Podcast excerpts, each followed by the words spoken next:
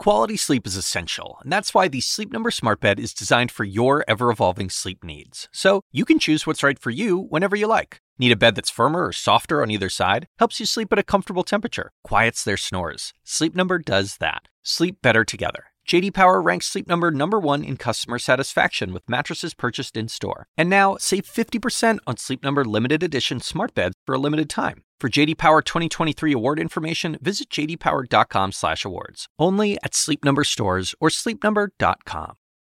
This episode is brought to you by Shopify. Whether you're selling a little or a lot, Shopify helps you do your thing, however you cha-ching. From the launch your online shop stage all the way to the we just hit a million orders stage. No matter what stage you're in, Shopify's there to help you grow. Sign up for a $1 per month trial period at shopify.com slash special offer, all lowercase. That's shopify.com slash special offer. Today on Inside Politics, together again. Barack Obama and Joe Biden are teaming up to promote one of their biggest accomplishments. We have details on their rare White House reunion and whether the former president can help the current one get reelected. Plus, a growing divide. The U.S. and Israel are no longer in lockstep on how to prosecute the war against Hamas terrorists, as a top Biden official meets with the leader of the Palestinian Authority in the West Bank.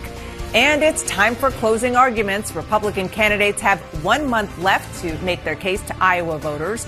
Nikki Haley just agreed that the CNN debate stage will be one of her final stops. I'm Dana Bash. Let's go behind the headlines and inside politics.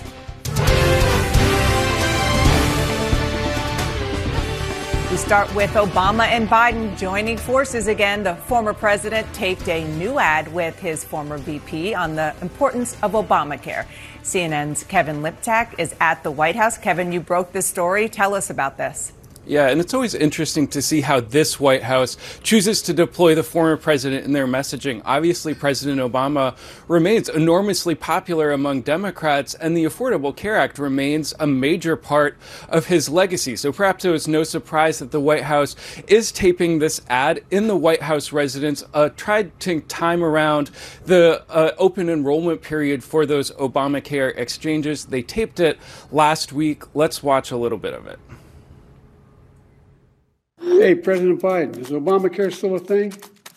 Is it still a thing? Yes. Obamacare, the Affordable Care Act, Biden Care, whatever you call it, yes, it is still a thing. The other side's been trying to repeal it every year since it's existed, but will keep fighting to protect it. Not just protect it, but expand it, saving millions of dollars for working families.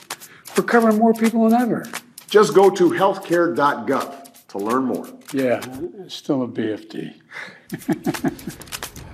Yeah, so BFD, obviously a reference to that hot mic, mic expletive that the two leaders exchanged on the day Obamacare was signed. But I think this tells you a couple of things. One, the Biden folks really do think that healthcare will be a big issue in next year's campaign, particularly after former President Trump vowed to repeal the law. And the law is popular. And I think it also tells you that they plan to rely on President Obama as they try and enthuse Democrats heading into next year's election. President Obama still still popular within the party, and they are looking for reasons to get Democrats out to vote for issues that they care about, and this is certainly one of them, Dana. Kevin, thank you so much. Great reporting. Appreciate it.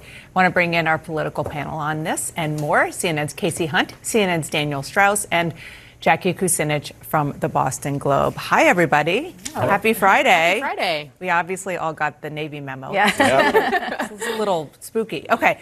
Uh, let's obviously talk about, they want to talk about Obamacare no matter what. But let's go back not that far in time to remind our viewers of Inside Politics why they think it's even more resonant right now. Let's listen to what Donald Trump said recently on the trail. But Obamacare is a disaster. And I said, we're going we're going to do something about it. I saved Obamacare when we got John McCain's negative vote. You know, he voted against it after campaigning for many, many years. He said, uh, thumbs down. I'm not attacking it. When we had Obamacare, I fixed it and made it work. But I also made the statement it will never be any good. It will never be any good. And it is no good. I mean, that was a gift, too. I mean, my sense is Donald Trump was responding to criticisms from his Republican rivals over his failure to repeal Obamacare, and that's why suddenly this was brought up into the conversation. But it was a gift to Democrats who see the popularity of the law, know how it played last time, and are just, I mean, they, they haven't had many great breaks lately, but this was a good one for them. And the Obama of it all. Uh, the fact that he is engaging as he is pretty early in the campaign process for Obama. He likes to kind of be more of the closer in a general election. This is what Dick Harpootlian uh, said on Sunday, and I think we caught our eye because it seems very astute. Barack Obama ought to step up. Every Democrat and independent who cherishes the democracy that we've gotten to know, and if they want to stop it from unraveling, better step up with checkbooks and every waking moment to try to motivate people to vote. It's a curious contrast from 2022 and that cycle where Obama and his team uh, looked to use him very tactically exactly. and did not distribute him across the country as much as one would expect. But right now, he's being rolled out early. And let's also remember something important about o- the uh, Obamacare. It's the phrase Obamacare. It is his legacy. That's something that was cemented. Or- originally, it was a derogatory term that Republicans were trying to push, and then Democrats embraced it. And the Biden administration hasn't had that sort of fortune with Bidenomics. It just is not. It does. It's not in the conversation the same way. It is not associated with benefits and entitlements that really get Democrats energized the way Obamacare does. Now, there's a large portion of young Democratic voters who don't really mm. remember the fights of Obamacare, and now yeah. I'm feeling old. Well, yeah, I'm, like, gonna, I'm, about to make you feel even older oh, because I'm okay. glad you brought that up. Uh, let's look back, or let's look sort of just generally at the way young voters voted. Uh, in 2008, 2012, uh, they voted uh, for Obama uh, in a big way. Now let's look at how old those voters are. Those young voters, Daniel. oh, yes, that's he's me. Got, he's crying. The, the, I'm in that age the bracket. Tear, the tears of getting older. They're not. I mean, they're young, but they're not the youngest voters anymore. So the they're question middle we're middle-aged voters. Yes. oh. The question is whether or not uh, Obama has the same magic with quote unquote young voters, or is it just the voters who were young at the time who are now 30 to 44? Well, Democrats do need that set of voters to come out, but there is a health care issue that has been motivating voters, and that's abortion. Mm. And so we know that that, that, that health care in both in the Obamacare and taking away abortion rights in many states have gotten voters to the polls. So Democrats, you can totally understand why they're harping on this. Whether Obama will be the spokesperson, he does motivate um, black voters. He motivates, you know, uh, a certain sector of the the. I, I, like to call them young voters, even yeah, though let's you know, stick with that. Right, we'll, we'll, stick with it. The elder millennial uh, of the bunch. Um, so you know, will that? I don't know that anyone, any one person will get someone to the polls, but it can't hurt. Young voters, just not the youngest. Yes, voters. yes. Everybody sit tight for just a minute because we do have some big news out of Iowa this morning. Nikki Haley says that she will participate in next month's CNN Iowa primary debate. So far, the only three candidates to qualify are Haley, Ron DeSantis, and Donald Trump. CNN's Jeff Zeleny joins us now. Jeff, what can you tell us about this decision from the Haley campaign? Well, Dana, we can say that uh, Nikki Haley, the former governor of, of uh, South Carolina and the former UN ambassador, is agreeing to participate, and she's doing more than that. She uh, noticed that uh, the uh, the field is getting smaller, and she said it's quote getting harder for Donald Trump to hide. So, as she accepted this debate invitation uh, just days before the Iowa caucuses, she's also trying to persuade Donald Trump to come into this debate or make clear that, in her words, he's afraid to debate. We will see of course, he has made a decision by decision every debate uh, throughout the fall. He has not attended, and that has served him just fine. He's still in a commanding lead of this race, so something would have to change, obviously, for him, for him to jump in. But what this is going to shine a light on is that race for second place mm-hmm. between Nikki Haley and Florida Governor Ron DeSantis. And this is the uh, criteria uh, for that uh, debate. Each of the candidates must have at least 10% in three polls um, either nationally or in Iowa. The qualifying window for that is January 2nd. So some of the other candidates, like Vivek Ramaswamy, out there campaigning aggressively to try and make that. And three candidates, as you said, Donald Trump, Ron DeSantis, and Nikki Haley, have qualified. But this coming uh, days before the Iowa caucuses, uh, there are a lot of open minds out there. A lot of voters are still trying to uh, weigh decisions, particularly looking for the Trump alternative. Now we know they'll be on the debate stage at Drake University, moderated, of course, by you, Dana Bash and Jake Tapper. Thank you so much, uh, Jeff. Appreciate it. And Jeff mentioned part of Nikki Haley's statement was saying, trying to shame Donald Trump into finally getting on the debate stage. This is what Ron DeSantis said in a tweet. If Donald Trump and Nikki Haley are going to continue to spend millions against me on television with false ads, they should at least have the courage to meet on the debate stage. Now, Nikki Haley has been shamed into coming to the CNN debate. It's time for Donald Trump to follow suit and join us. He said no the last however many debates. I mean, there's no, and it hasn't hurt him. So what is the incentive? I mean, because he, he, I don't, I, I, don't think shame is something is a feeling that um, you would associate with the former president. Um, so I don't know if that tactic's going to work. Um, even baiting him there hasn't worked for these candidates. But you know, who knows? Well, I think the question is going to be does it get to a point where, you know, so far he's been able to basically say, like, this is not a race among equals, right? Um, these candidates that are challenging me have not shown that they are equal to me in terms of their chances of winning this nomination based on the poll numbers. Um, and the reality is, particularly in Iowa, the numbers have actually been moving in his direction. I mean, he was in October below uh, 50% in the Iowa poll, which is the gold standard there. And the most recent poll, he's up above 50%. Yeah. Yeah.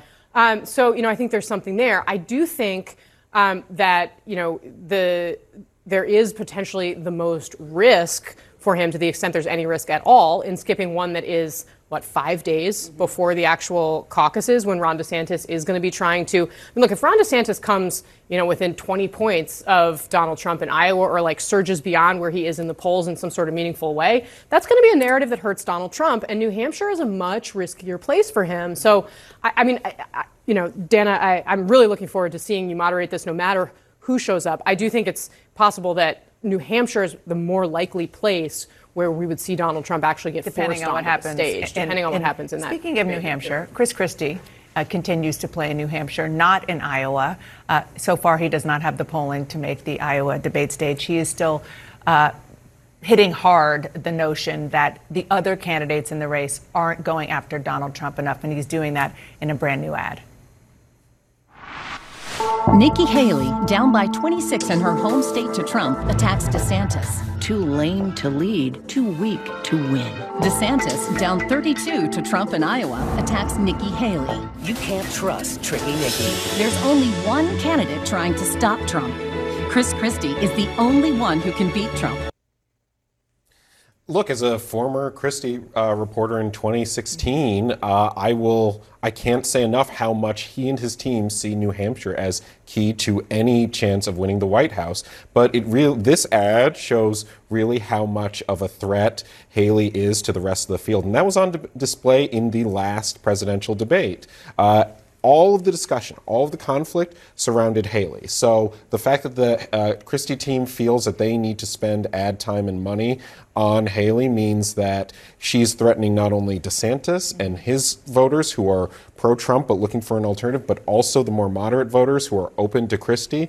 And, you know, that, that shows that she's uh, uh, yeah. moving. Yes. yes, moving, not surging. Yeah. so far. He, it, again, like I said, Right now, the numbers don't show that he will make the stage, nor will Vivek Ramaswamy. The idea of just two people, assuming Donald Trump doesn't show up, which we hope he does, but if it doesn't happen, of just two people, maybe three people, it will be a different vibe. Well, I think in even the debates where you had Vivek Ramaswamy and Chris Christie, it was only about two people, mm. um, because because they've been the two contenders, the two contenders for second place. Um, and you know the biggest problematic part of that Christie ad is that last sentence. He's the only one who could beat Donald Trump. Well, he's not. It is the primary. The primaries are very close, and he hasn't shown an ability to get even close. So the, there is a reason the focus has been on those two candidates. That seems to be who the voters who do not want Donald Trump are spending their time investing in and um, you know perhaps winning their votes. It's Still a huge opportunity to just have the two of them on the stage. Totally. Though, Dana, and I'm going to be really interested to see if either one of them do are willing to focus outward and say that the race here is not the fight is not between the two of us. The fight is between each of us and Donald Trump. I'm not sure that they'll. We haven't that. seen it quite yet. we have not. Yeah. Everybody stand by because today the White House National Security Advisor is back in Israel with a new message from the Biden administration. He says it's time for a new phase of the war. What does that mean? We'll go to a reporter in Israel next. This podcast is supported by Sleep Number. Quality sleep is essential. That's why the Sleep Number Smart Bed is designed for your ever evolving sleep needs, so you can choose what's right for each of you whenever you like. Need a bed that's firmer or softer on either side? Helps you sleep at a comfortable temperature, quiets their snores? Sleep Number does that. Only Sleep Number Smart Beds let you each choose your ideal comfort and support, your sleep number setting. Sleep Number Smart Beds learn how you sleep and provide personalized insights to help you sleep better. All Sleep Number smart beds feature cooling, pressure relieving comfort layers for soothing sleep throughout the night. Temperature balancing bedding is designed to move heat and moisture away when you're hot. When you're cool, they hold their energy to help warm you. Sleep better together. JD Power ranks Sleep Number number 1 in customer satisfaction with mattresses purchased in-store. And now, save 50% on Sleep Number limited edition smart beds for a limited time. For JD Power 2023 award information, visit jdpower.com/awards. Only at Sleep Number stores or sleepnumber.com. The assignment with me, Audie Cornish. Celebrities of all kinds are speaking publicly about their therapeutic trips, so to speak. It turns out there is a burgeoning industry ready to serve the new influx of people who find themselves turning away from traditional mental health therapy the gap between what we know and what we don't about psychedelic therapy. Listen to The Assignment with me, Audie Cornish, on your favorite podcast app. A critical meeting in the West Bank. President Biden's national security advisor is there today for a one on one meeting with Palestinian Authority President Mahmoud Abbas. It comes just hours after Jake Sullivan met with top Israeli officials amid a growing divide between the U.S. and Israel on what happens next in Israel's war against Hamas terrorists. CNN's Jeremy Diamond is in Sderot. Jeremy, you uh, cover the White House. You have been in Israel now since basically since right after October 7th. You understand uh, the sort of inner workings of this relationship as well as anyone. There is a big shift and a growing impatience in the Biden administration, no? No doubt about it, Dana. And we saw that rift uh, between uh, Prime Minister Netanyahu and President Biden spill into public view earlier this week. But what we saw today from the National Security Advisor Jake Sullivan was to at least publicly try and paper over what are some real and major differences between the two governments. There are major differences on everything from when exactly to begin transitioning the fighting uh, from a more intense to a less intense phase, civilian casualties in Gaza, and of course what happens after Hamas Hamas is eradicated from Gaza if indeed Israel achieves that objective in the Gaza Strip. All of those the subject of debate and intense discussion between Jake Sullivan and his Israeli counterparts uh, over the course of the last couple of days. Uh, but Jake Sullivan, this is how he described those meetings to our colleague Alex Marquardt. Listen. We're not here to tell anybody, you must do X, you must do Y. We're here to say, this is our perspective as your partner, as your friend. This is what we believe is the best way to achieve both your tactical and strategic goals. We expect that that will occur in the future. When exactly that happens and under exact, exactly what conditions will be a continuing intensive discussion between the United States and Israel. Of course, when you look at the public comments made by Israeli officials, I mean, they are talking about this war lasting for months. The Israeli prime minister yesterday making clear that this war is going to continue until he reaches the objective of destroying Hamas. Sullivan today insisted that there's no contradiction between the war lasting for months and transitioning to a less intense phase of fighting uh, much sooner than that. But it is clear that there are differences over exactly when this will happen. And Jake Sullivan also talked about the civilian casualties in Gaza, saying that while he believes that Israel has the intent to distinguish between Hamas targets and civilians in Gaza, that effectively that is not the reality on the ground, and that the U.S., even before that transition to a less intense phase of fighting, wants to see that intention that the U.S. believes Israel has reflected in the reality of its war in Gaza. And yeah, Jeremy, and just the idea of Jake Sullivan going to Ramallah, meeting with the Palestinian Authority president is a very symbolic, given the fact that uh, Benjamin Netanyahu is arguing that they should have absolutely no role in governing Gaza when the war is over. Uh, speaking of Gaza, what are you hearing about the hostages? Many, many hostages still being held captive there by Hamas terrorists. It's been two weeks since the last hostages were released.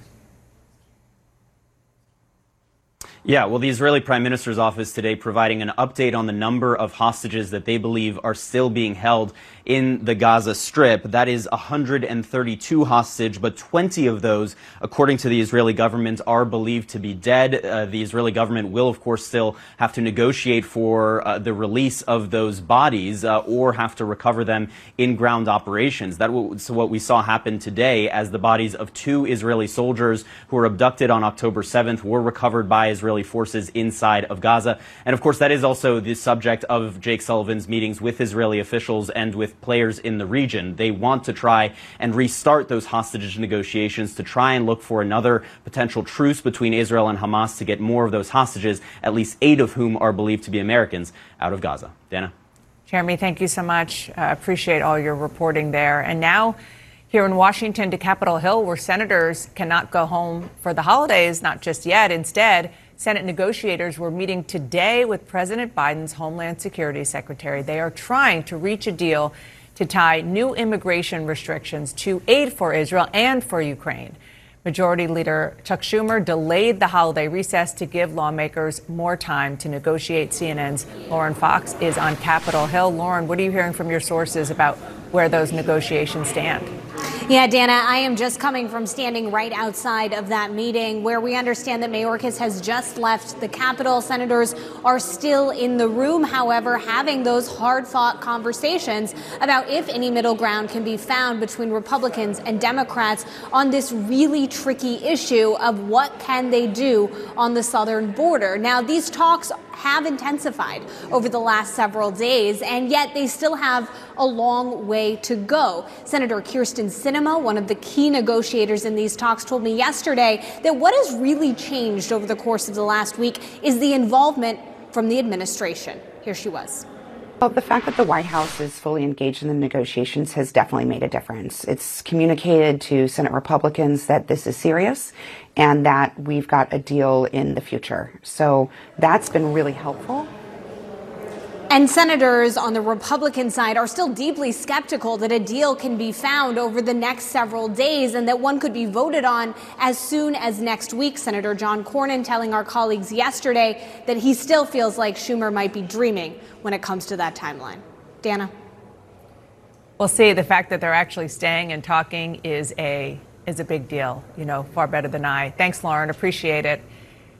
Just ahead, CNN's John King is checking back in with Iowa Republicans, some he met earlier this year. Some of them have changed their minds on who their choice is in 2024.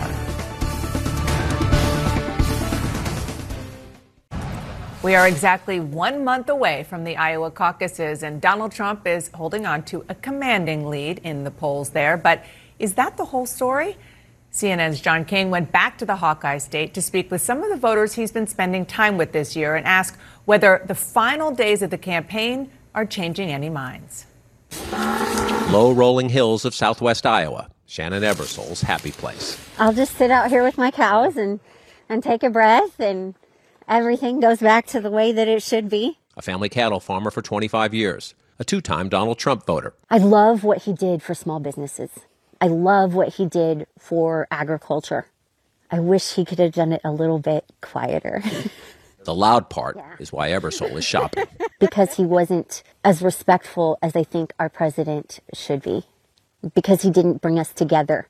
Shopping for a conservative who doesn't scare her liberal friends. I would lean towards Haley. I think that in the face of people calling names, in the face of people yelling and screaming in front of her. She held her composure. Um, I think that she has the demeanor and the life experience uh, that is more connected to actual Americans. Trump's support is deep here, especially in rural counties like Ringgold. But if there is to be an Iowa surprise, Republican women will power it. this is Priscilla Forsyth making Christmas crafts with friends in Sioux City. Five months ago, when we first spoke, she was leading Vivek Ramaswamy. Mm-hmm. I really got the feeling he's brilliant. He's got energy. He's young. Now she urges friends to vote Haley. Usually, to me, the debates don't make a big difference, but they kind of did this time. Forsyth caucused for Trump when he won Sioux City back in 2016. Now she sees something else taking shape. I think they're underestimating the people who don't want the chaos anymore. There's a lot of that in the Des Moines suburbs. We want to turn a chapter. We want to we want to go to something new. Betsy Sarcone hopes Iowa uses its first in the nation vote to elevate one strong Trump alternative. This is what she told us back in August. I do find I, I am pulled towards DeSantis. And this is now. I am likely a Nikki Haley caucuser. Sarcone says her brother and parents are also leaning Haley, but she's not final just yet. If people were going to consolidate, I would go with DeSantis. Um, that's not what I'm seeing so far. These suburbs out here, you're likely going to see a lot of it's going to be DeSantis Haley. But if it's DeSantis Haley, Trump wins, doesn't he? He does. I mean, that that's that's a question, right? How, how do you get people to consolidate? Jocelyn Taylor is another mom and entrepreneur who hopes the suburbs send a message. I see Nikki Haley helping us identify back with what our culture is, what our vision is, and what our mission is um, as a united states, not a divided states. But as Taylor tries to recruit friends, there's a lesson about Trump's resilience. And they say, oh, I really like Nikki Haley or I really like Ron DeSantis. But when it comes down to the voting and the primary, I'll probably just vote for Trump because he's going to get it anyways. And that just really frustrated me. the influence of the louder voices is having an impact on people. This is Chris Mudd's big change. Midwest Solar is growing and needed a new office. Same candidate, though, same confidence. You know, you got to have thick skin to be for Trump today. And so I think those people that say they're for him are going to show up. When you hear DeSantis say, you know, we got to stop losing, or Haley say, no drama, no chaos, time for a new generation of leadership, you say, there are 30, 35, 40 points behind Trump. I would say that they're the chaos and that, that they should, they should uh, stand down and support Trump. Mudd doesn't care about polls showing Haley runs stronger against President Biden. Doesn't care. Trump could be both the Republican nominee and a convicted felon by summer. I think Trump has been pushed into a corner. I think he's got lots of targets on him. And I think he's doing a great job of deflecting every one of them. Doesn't see January 6th as disqualifying. To the contrary. You know, why didn't Nancy Pelosi have the National Guard there? It's a separate question, though, isn't it? No, that's, it's not. that's a I think legitimate. it's- que- it's a legitimate question. But but just because there weren't enough cops there, does that give people the right to blow through those barricades to beat those? In some cases, beat those officers. No, it doesn't. But the people that were there were negligent from stopping it from happening. They wanted it to happen because they wanted they wanted Trump to not be eligible to run again. I think it was set up to end Trump.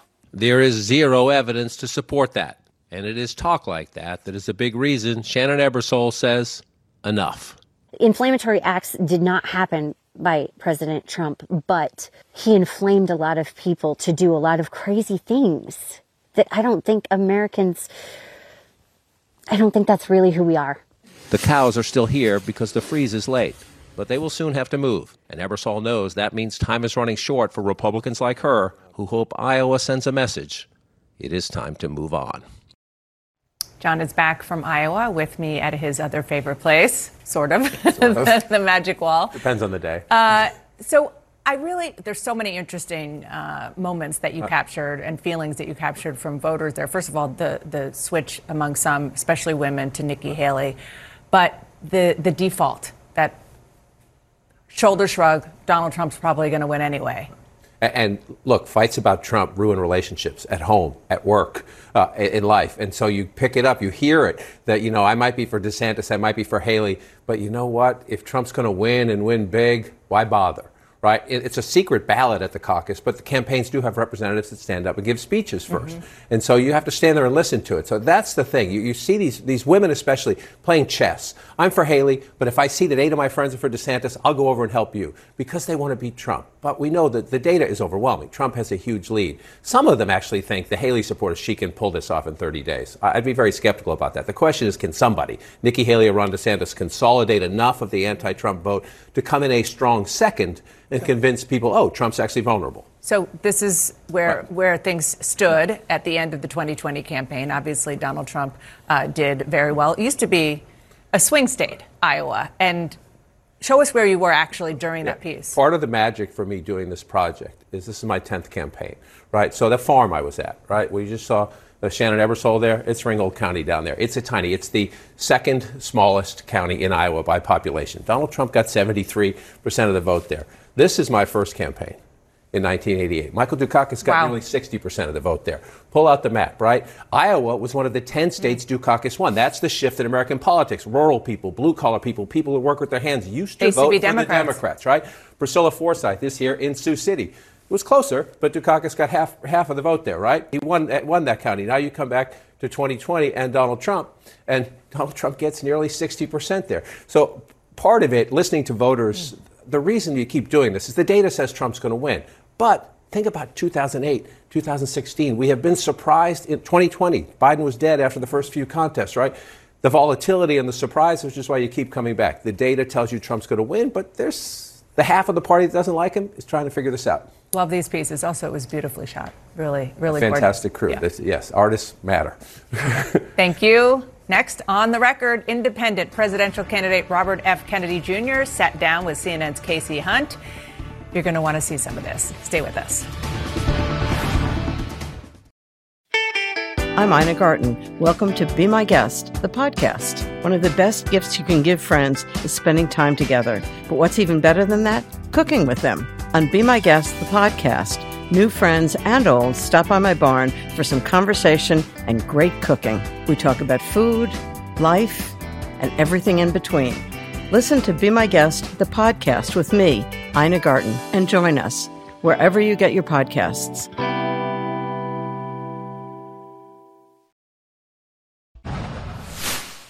Today, independent presidential candidate Robert F. Kennedy Jr. sat down with our very own Kasie Hunt.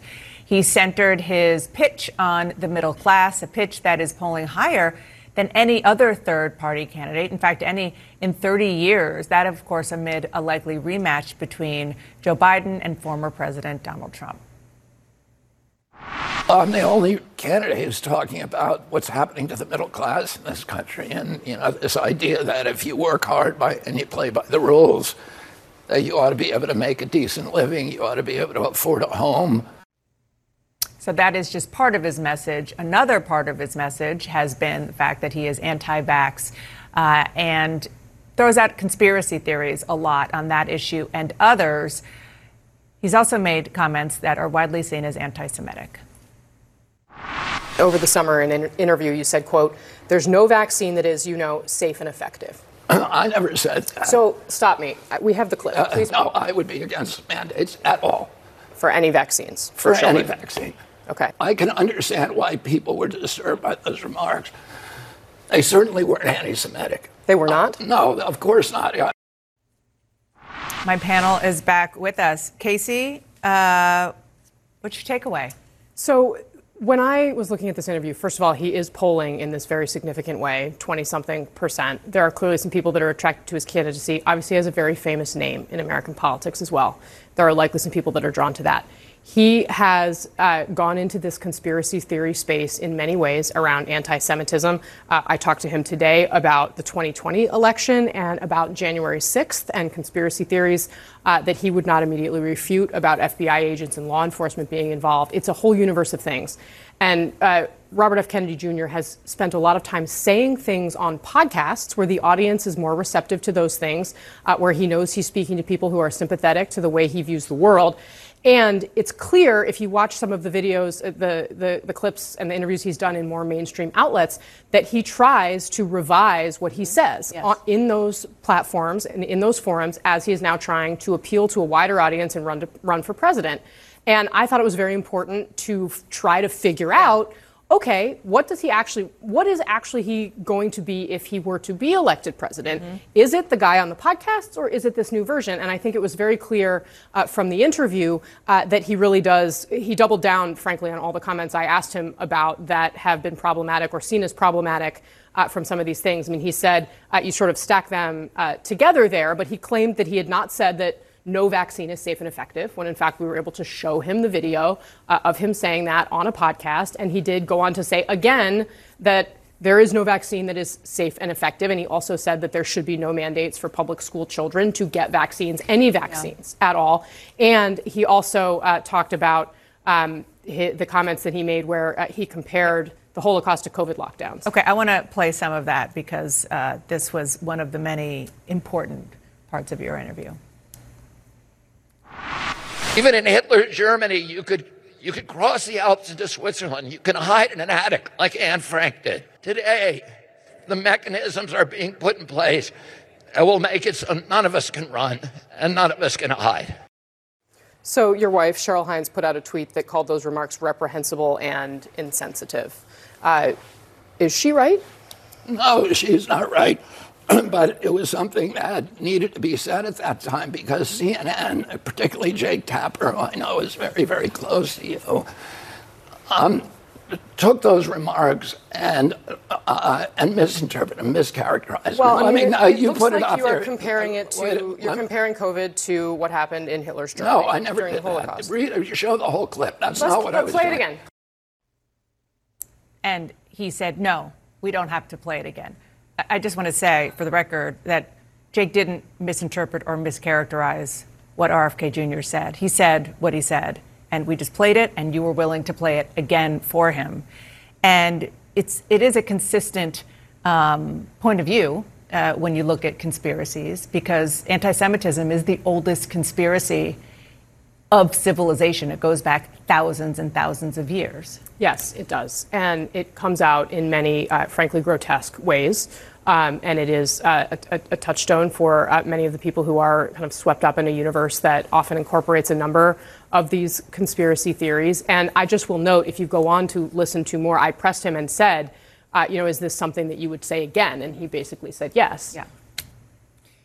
Jackie, it just seems as though people who are drawn to conspiracy theories, drawn to the anti vax, anti Semitism, anti a lot of things, are not going to care whether he was consistent or not. And that is part of what is so, um, frankly, alarming about our political discourse right now. it, it is, and, and that, but that is only, that's a small, relatively group of people. I think what um, more so, once voters who get to know him a little bit better. There are people who are going to who want to support him because of his famous name. I would say but, they're Kennedy curious. But yes, they're, they're Kennedy curious, exactly. And and but they don't know all the ins and outs. And he has done. Uh, a good job in some ways of papering over some of these things that he has made a career out of what he said, um, tying incorrectly tying vaccines yeah. to autism. He that has been his That's career. True. So before he's, he he's trying before he ran for office. So he's trying to paper over this. We'll see how long that lasts when the other candidates, namely for President Trump and President and President Biden, start seeing him eat into their totals. We're going to have to leave it there. Thank you. Thank you for bringing Thanks us. very much and for showing for it, being um, a dogged reporter, as you always are. I appreciate it. Up next, Melania Trump makes a rare public appearance to swear in 25 new American citizens. Be proud of yourself, stand your ground, and embrace the opportunities that lie ahead. You are American. Congratulations again. This morning, former First Lady Melania Trump swore in 25 people from 25 countries to become new American citizens and did it at the National Archives. Good morning. It's a ceremony she knows well, having gone through the same process herself when she became a U.S. citizen in 2006. Today was a rare public appearance for the former First Lady. CNN's Kristen Holmes is here with me. Uh, Kristen. Yeah, it was very interesting. Hold on, I can hear myself, so I'm just gonna take that out. So she was personally invited to do this event by the new archivist at the National Archives, Colleen Shogan, who used to work at the White House Historical Society. She became friends, they became friends when Melania Trump was in the White House. They worked on a series of events together. But what's most striking about this event really goes to what the heart of Donald Trump's current campaign is, which is we hear him almost every time he's out there talking about pledging that if he was reelected to office, he would expand on those hardline immigration policies, and that includes making it harder to become a U.S. citizen. I want you to listen to what she said about this during the event. My personal experience of traversing the challenges of the immigration process opened my eyes to the harsh realities people face, including you, who to try to become U.S. citizens. And one thing to note is that I have just started covering Melania Trump. I have been covering Trump for a long time, but I did speak to our former colleague and friend, Kate Bennett, who wrote a book on this, and she did remind me that Melania Trump is often out of step with her husband when her intentionally husband so. intentionally so yes. And when her husband was talking about the border and his child separation policies she was going down to the border. She issued a statement supporting LeBron James after Trump attacked LeBron James. So she's often again out of step. But the other part of this that is ironic is the fact that the archives are really the reason behind why Dr- Trump was indicted in one of these special counsel probes. They asked the Justice Department to investigate Donald Trump's handling of classified documents or presidential documents after he left office, which led to the investigation, which led to an indictment and charges with a trial set in May. So just the location itself speaks of irony. And then, of course, you add the component about immigration. Yeah. I mean, it's, it's a wonderful moment to see anybody who has wanted to be a U.S. citizen become a U.S. citizen, and the fact that she participated and she hasn't been out yep. in a very long time, certainly not on the campaign trail, is interesting. Thanks. Good to see you, Kristen. Mm-hmm. Thank you for joining Inside Politics today. CNN News Central starts after the break. When you work, you work next level. When you play, you play next level. And when it's time to sleep, Sleep Number smart beds are designed to embrace your uniqueness, providing you with high-quality sleep every night. Sleep next level. JD Power ranks Sleep Number number 1 in customer satisfaction with mattresses purchased in-store. And now, the Queen Sleep Number C4 smart bed is only $1,599. Save $300 for a limited time, only at Sleep Number stores or sleepnumber.com. Prices higher in Alaska and Hawaii.